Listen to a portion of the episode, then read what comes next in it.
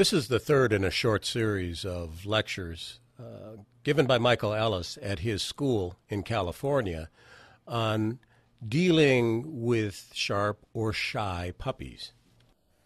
My, oh, I lived for five years in New York City uh, while my wife was going to school, and you live in an apartment in New York City, uh, and every time you step out, the elevator door opens for you to go down.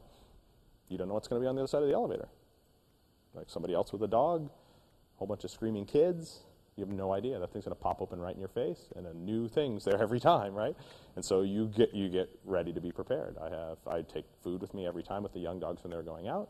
I'd stand back from the elevator door. I made a focus exercise at the elevator, and they'd stand there and look at me and get fed while everybody filed out of the elevator, and then we go in. And I just used training that way. And I'd stand. The elevator would come up and down, and I'd stand in my uh, uh, in the hallway, and I would do that for 10 different ele- that would come up and down. I wouldn't even get on the elevator frequently. I'd just stand there and do focus on me in front of the elevator where people came and go in the elevator. So knowing that I was not going to be able to control that environment completely, I just was super preemptive. I was ahead of it, ready for it, that kind of thing. If there was a crazy elevator full of three dogs, I took the next one, right? Things like that. and you just kind of worked your way uh, around that stuff, and you got to be very good at anticipating surprises a little bit. You say, like, you know what? I'm coming up on this corner around the corner from the park. This is a busy corner. People come around the corner.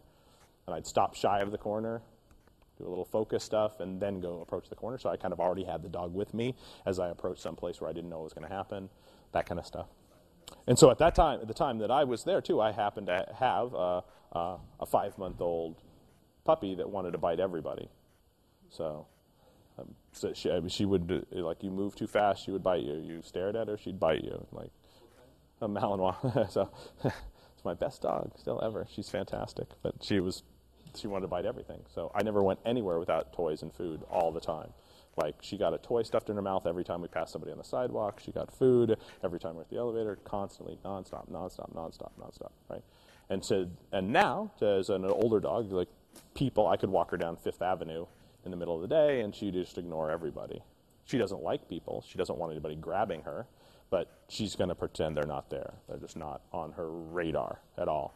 So, but she was an extreme case too. They're like, it's not like she was. It's not normal, like as intense as she was about that stuff and their behavior. So that's not. It's very extreme. And if I can make her okay in those circumstances, then you can make lots of dogs okay. The only thing that she had going for her, which really made the counter conditioning stuff easier, was she had immense amounts of drive. So she was crazy for a toy and crazy for food. So, so that the more motivated your dog is, the better counter conditioning works, right? So we talked about that a little bit. Like when we're talking about counter conditioning a dog and making changes in their personality and how they perceive the world, when you do that, the more motivated your dog, the bigger the changes you make. If your dog's like, eh, I could take a toy or leave a toy, eh, food, whatever. You know, they're a little, they're medium motivation dogs. Then counter conditioning is much harder, right? Because you don't have anything to give them that they go, oh my God, that was good. And if you have something like that, you give that to them in relation to something that's making them uncomfortable, and they get better and better and better about it. And that's the, the whole idea behind counter conditioning, is that we can give the dog something valuable to them. Yeah, like uh, look at the world as like one big training opportunity when you're out with your puppy. It's huge. Like if you can go someplace and go up and down stairs, in and out of elevators, like tile floors are awesome. You know, different, just anything that looks different, that sounds different. So what I tend to do is divide um, socialization stuff uh, into uh, environmental and social components, right? So environmental tends to be things like that: the, uh, a slippery floor, uh, a place that goes from light to dark, um, so, uh, something sticking up in the environment, loud noises, uh, moving walkways, things like that. Those are obviously environmental uh, stressors. And there are some dogs that are really nervous environmentally, like you couldn't get them to walk across a tile floor or would not go up or down stairs or anything like that, but they're super fine socially. Fine with dogs, fine with people, love them, all great.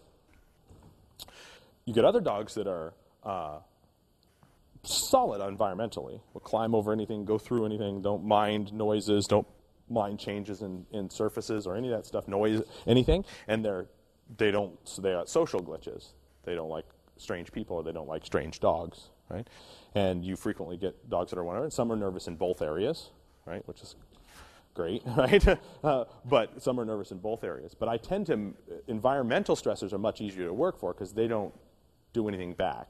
you can control the environmental stressor.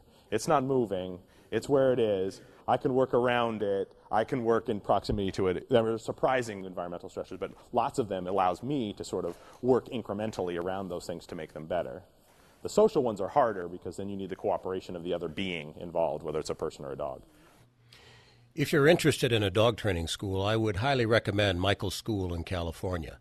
Michael and I are doing a series of dog training DVDs, and if you're new to our newsletter, you can go to the streaming video section on my website and watch over 200 different streaming videos.